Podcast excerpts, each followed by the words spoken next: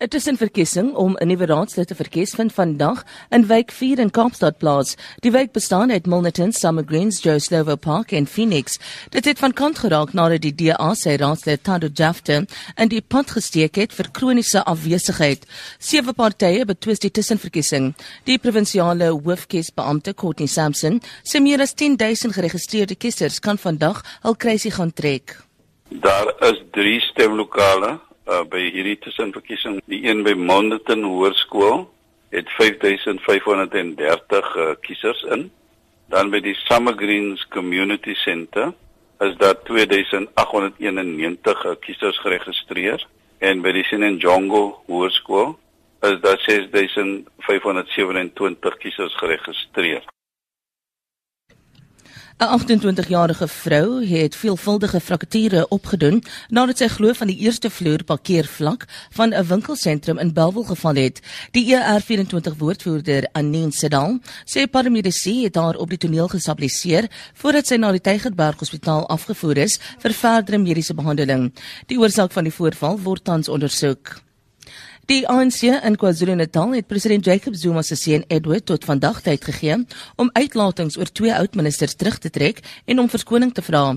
Hy het in 'n oop brief die voormalige minister van Finansies, Pravin Gordhan, as 'n marionet van wit monopolie kapitaal uitgekry en die voormalige minister van toerisme, Derek Hanekom, as Afrikaner hier soldaat bestempel.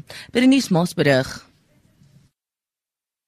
'n woordvoerder van die KwaZulu-Natalse ANC, Dumiseni Ntuli, sê indien Edward nie om verskoning vra nie, sal die partyleiers in die provinsie geen ander keuse hê as om dissiplinêre stappe teen hom te doen nie.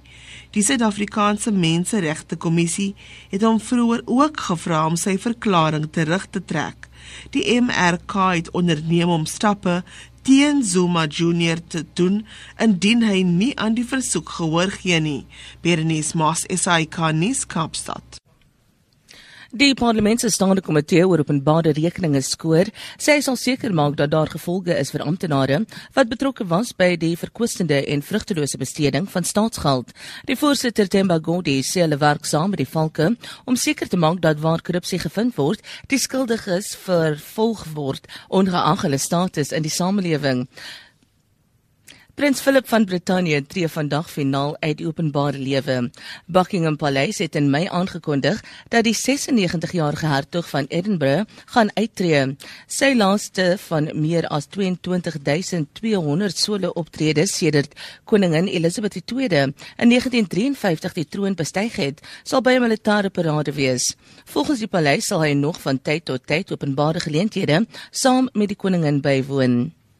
Op valutamarkte verhandel die rand teen R13.24 teenoor die Amerikaanse dollar. Die Britse pond is R17.48 werd. Die euro kos R15.64. Goud verhandel teen $1265 dollar en die prys van Brent olie is $51.37. Vir Good Hope FM nuus, Alexander Rosenberg.